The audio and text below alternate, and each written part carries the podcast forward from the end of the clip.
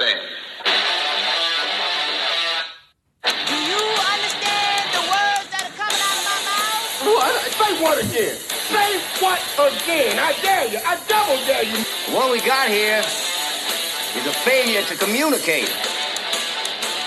Welcome to the Uncommon Communicator Podcast. Your host, James Gable, and Brandon Thompson are here to bring enlightenment to the topic of communication. Nailed Easy, it. James. Nailed it. Well done. that was Hondo P.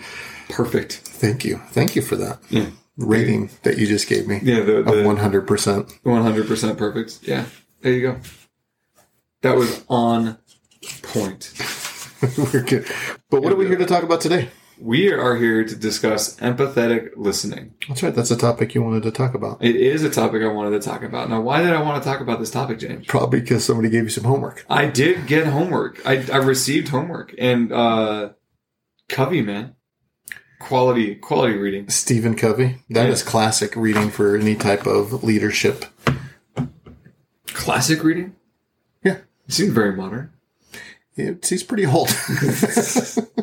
so that is what kind of drove us to talk about empathetic uh, listening as opposed to the other forms that we're going to talk about in just a minute of, of active listening. But the idea of empathetic listening did come from uh, Stephen Covey's book, The Seven Habits of Highly Effective People, which really had a huge impact on my life early on. I'd say probably 20 years ago when I first read that book. That's what I'm saying. It was not new when I read it 20 years ago. Okay. But reading that book really did change how I established my leadership and how I led people from reading that book. It was, it was life changing at the time for me. And this one here, I just thought really tied into our topic of communication. Yeah, so you wanted it to be life changing for me as well. No, uh, you should read the book. I think everybody should at least one time read that book. There's some very heady things. He gets into some quadrants and some other terminology that is all Covey and then other people have taken on and talking about your different um, quadrants of leadership. But specifically, we're going to talk about empathetic listening, how he really does believe that that is part of being a good leader. So what is empathetic? So this is this is where I think we probably struggle a little bit. But showing an ability to understand and share the feelings of another. Right? Um and, and James and I have gone back and forth between empathy, sympathy, and yada yada yada. But let's just discuss empathetic listening to start. Uh, Like so we gave a definition of empathy, but let's give like a definition of empathetic listening. So empathetic listening is really preparing yourself to not just actively listen.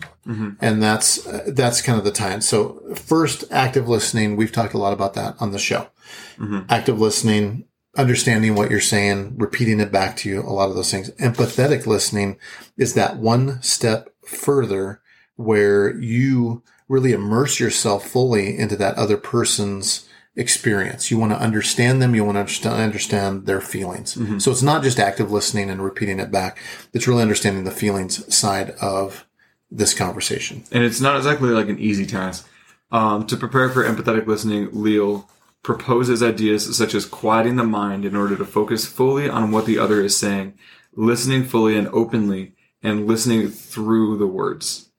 Right? Like you can't just. It's not surface level. This this is the hard, the hard stuff. Right? This is the the getting the getting deep into it. Yeah, and I think that's where we had a lot of that challenge in our pre-conversation for this is how deep is too deep and when is the right time to use it. And I think that becomes the key to being a good communicator is knowing when to apply empathetic listening because you certainly aren't going to use it in every conversation. No, nor do I think you can, right? Like you can't be, you can't quiet your mind and, you know, s- block everything out to specifically focus on this one conversation. Although my next door neighbor, Doug, can. I don't know how he does it. Well, Doug is like a super salesman. Doug is, well, like, like- it was the craziest thing about Doug too, because we were just sitting at the Buffalo Wild Wings watching some of the fights or whatever, and he was entrenched in the fights. And I was only sitting a person away from him, so like not crazy for me to go, "Hey, Doug, how you doing?" Yada yada yada. Nothing. Stone cold eye contact was on the fight the whole way through until the fight was over. Then it like broke, and then he was magically a part of the group again.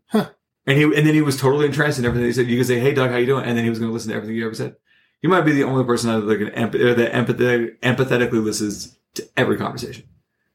Well, and that, I think that's part of the struggle I've had as we've talked about this uh, active listening to this empathetic listening is that detachment idea. I mean, right there is a perfect example. Doug detached, but that's almost odd, right, for that mm-hmm. time frame. But I like to use that really as an approach to calm emotions, to detach from it, to make sure that I don't have my emotions tied into these conversations. But empathetic listening is saying, oh, no, no. Like you are now going to have to not detach to really understand deeply what this person is feeling. And there's reasons for that. So we talked about not doing it every time. And I've been around people who are always empathetic. It's almost too much. Like, yeah, look, man, there's not feelings in everything. I'm just telling you.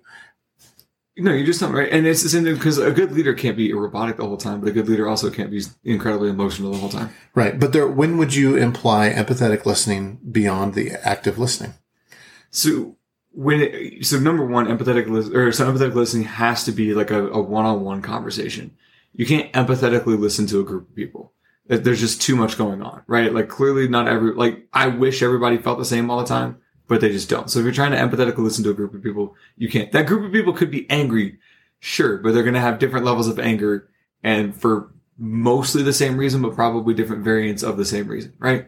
So empathetic listening has to be a one-on-one conversation. It cannot be a group.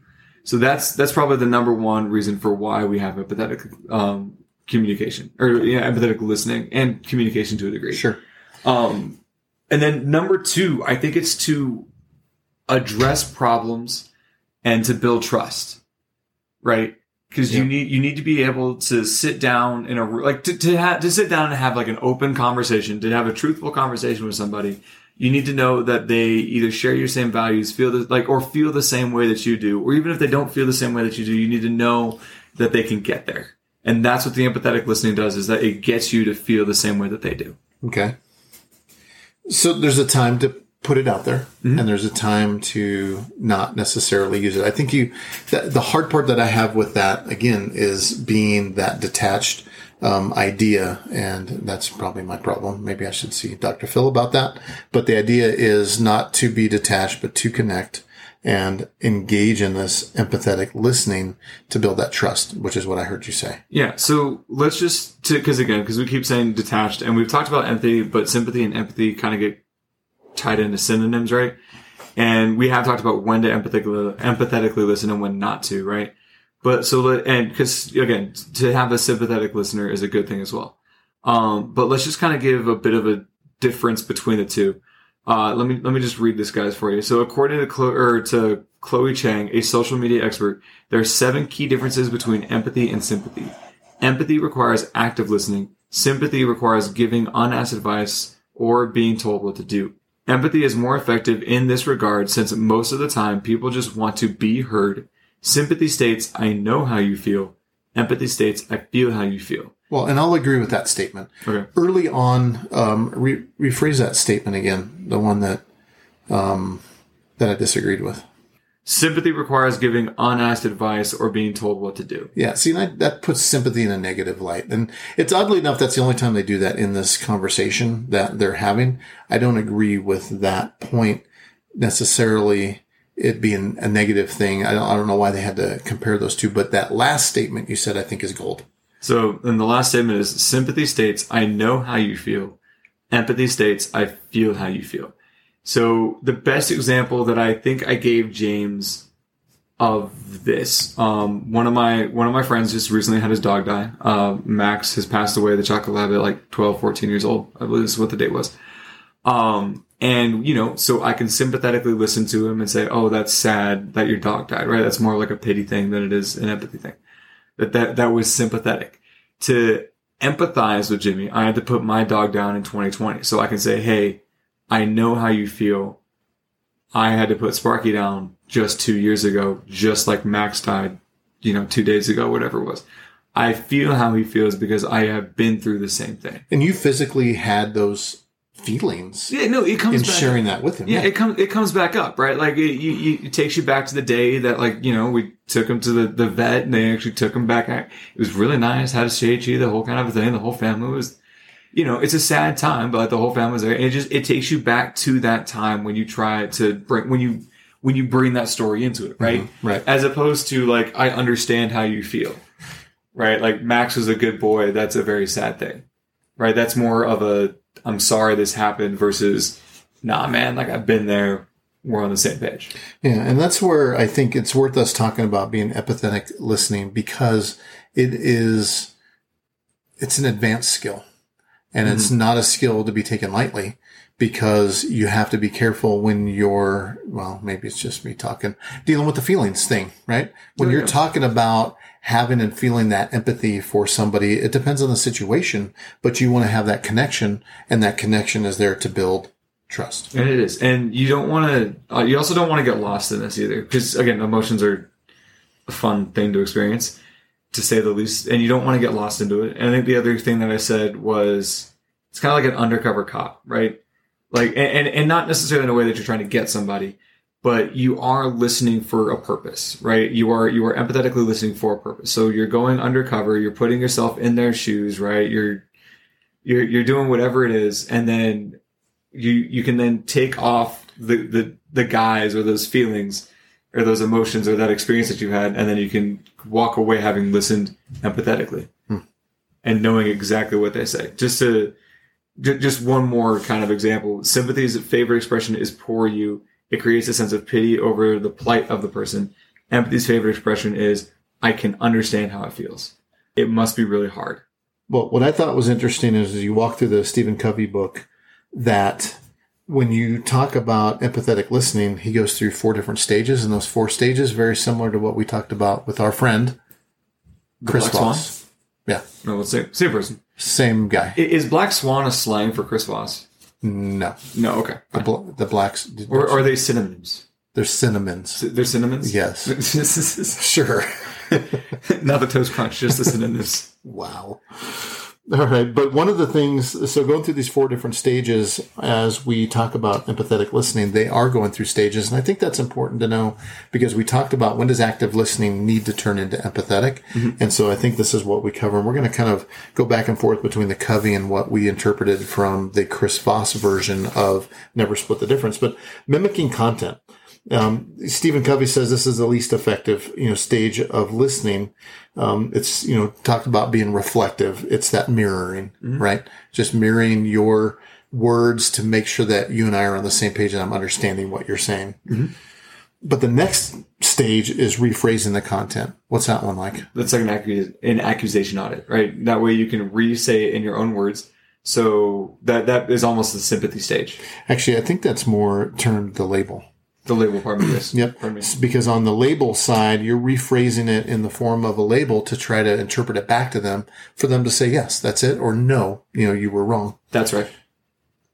Thank you. Nailed it. And then the third stage three is reflecting your feelings. Uh, this stage includes not only what you said, but how the speaker feels about it. So at this stage, you've re- now we've done phrases and content. The stage three, now I'm trying to interpret your uh, feelings about this back to you in this kind of reflecting idea. And this is where the empathy kind of kicks in. Yep. Right there at stage three. And then really the fourth one is rephrasing content and reflect, reflecting feelings. Similar to an accusation audit, James. There. Now we're in the accusation audit. We're trying to completely understand what you are going through and preparing for that.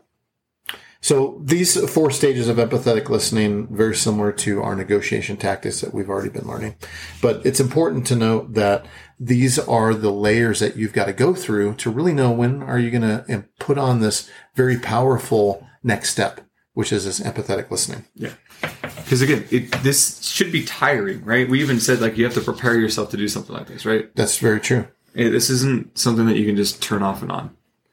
It's it's hard to be empathetic, James. It is very hard. All right.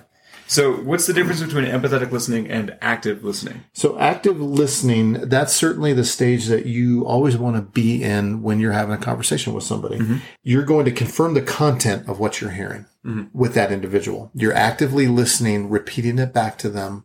So you're listening and showing them that you're listening, but you're actually engaged in the conversation, not just to, to repeat what they're saying.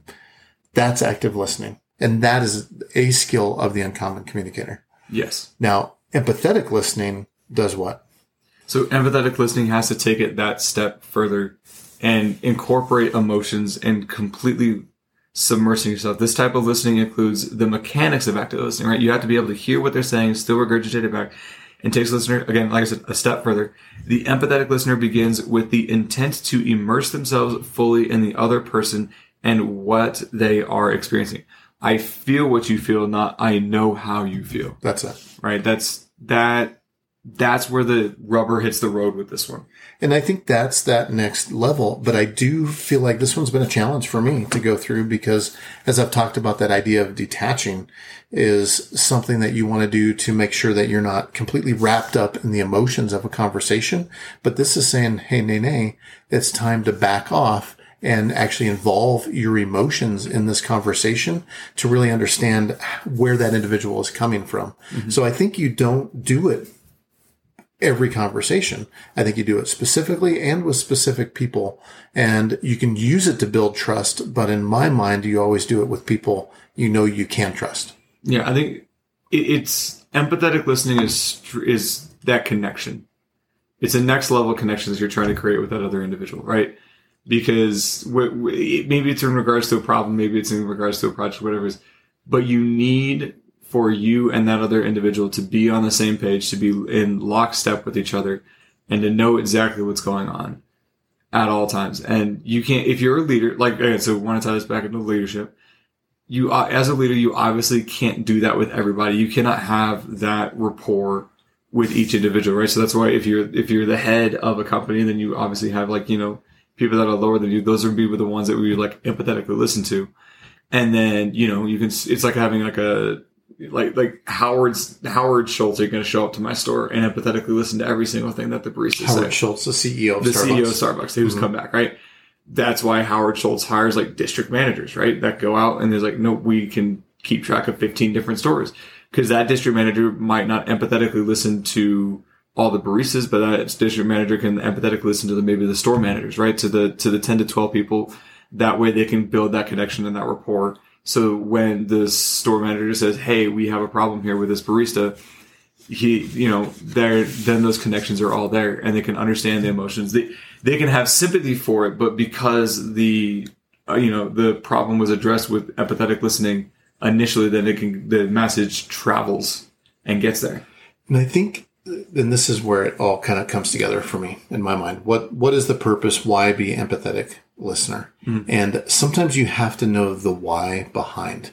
You know, there's many times it's like, man, why is, why is Frank being such a jerk today? Mm-hmm. Well, then you, well, did you hear his mom died? His mom passed away. Mm-hmm. You know, those are the things that add context to that and it changes your opinion of that individual. Mm-hmm. And I think that's the deepness that empathetic listening gets into is it allows you to make that connection a little bit deeper than just saying they're, they're being a jerk. Cause most, I don't say most, a lot of the times people aren't going to be responding in the way that you would want them to or expect them to. So then it may even create anger between you thinking, man, you're being a real jerk today. But when you actually understand that Sparky was let down and now you're feeling, then you understand you can make that connection. Mm-hmm. I think that's the important time to engage that empathetic listening to really understand the why of how they're responding and how they're acting and how they're communicating. So we have kind of laid things out with uh, the four stages, and we equated that to things that we have done with the Black Swan and or Chris Voss. But what else does Chris Voss specifically talk about when it comes to empathy? he talks about tactical empathy. So that's a different take when we talk about empathy because what we're talking about is this complete engagement of your emotions and your feelings with that individual to understand where they're coming from. A bit of an exhausting process. If- I'm tired, man. You're wearing me out. Okay, yeah, there you go. It's just exhausting. Mm-hmm. But the idea of tactical empathy is understanding, or I don't want to say projecting isn't the right words, but it's putting those, that empathy out there to help understand that individual. Used in like a negotiation idea, it, it seems like you're afraid to come out because you're going to get shot. Those are tactical empathy that Chris Voss used in his negotiations. It's And- purposeful. Those feelings were accurate, but they weren't necessarily transmitted by that person. Mm-hmm. But he called them out, kind of that accusation audit or that statement. So in being tactically empathetic, he's saying these are the feelings you may be having. And once you connect with that person, that's that tactical empathy. And I think that's where I like to see myself in that world most of the time, mm-hmm. being tactical about that empathy. Where you want to be able to use that information to get somewhere, right? Like you have an end goal. Right. And that end goal also allows you to, and this is just James talking here, stay a little bit of that detached side to be able to stay in control of your emotions, to control their emotions so it doesn't get out of hand. Mm-hmm. Right. I'd almost say to empathetic. So to empathetically listen is almost like sitting at a bar stool and like talking to a friend that's like going through a hard time, right? And or just something, just like sit, just sitting at a bar stool and having that kind of a setting where active listening is becomes I don't want to say formal, but it becomes less personal. No, I think you're on the right path with it being more clinical. Clinical, Right. That's, not, that's so we're having a conversation and I want to make sure that our interchange, I'm repeating back to you, actively listening to you, the facts and the data, mm-hmm. right? More clinical approach. And then on the empathetic side, you're then tying in the feelings to those uh, information that I'm seeing and hearing you communicate. Yeah, that's exactly what it is, right? And then if you're, like, let's say, like you're a leader over a project or over something like that, there's going to be times where you have to connect with these individuals to get things done, but at the same time, there's other times where you just can't, where where you can't have your emotions be shown or their emotions be felt, and you just have to get from point A to point B to point C. But I think as a leader too, if you're understanding of your of your reports, then you have to use that empathy to understand a little bit deeper. It goes back to that why is you know Frank being a jerk? Why mm-hmm. isn't he performing at the level that he should be performing at? Those require a conversation that requires a little bit of empathy. And sometimes without trust, you're not going to get it. Well, I'm just tired. Well, I don't feel like it. And then you find out, oh, I was up all night because my kid, you know, has pneumonia and I'm worried that he's going to have to run to the hospital. It takes you those conversations of trust. Mm-hmm. And I think you get there through that empathetic listening to really see that, you know what? He didn't sleep all night. Go take care of your family. Mm-hmm. Like that's the, that's the decision you make as a leader once you understand empathetically where they're coming from and build that trust to say, you know what? I understand that now. Go take care of yourself. It's a way to gather more information so you can make the proper decision. And I love that. And I think that's a great spot to end in our talk about empathetic listening is you're doing this to provide healthier and better options for those individuals. So let's talk about the UC moment. The UC moment is this. I think good listeners are great communicators, but the key is being an empathetic listener provides healthier options. Yeah, I love that. the the full you get the full Bob Ross painting is all the way finished. Correct. Yep. Happy trees. Happy trees. And that's all I got. That's all I got. See you. Bye.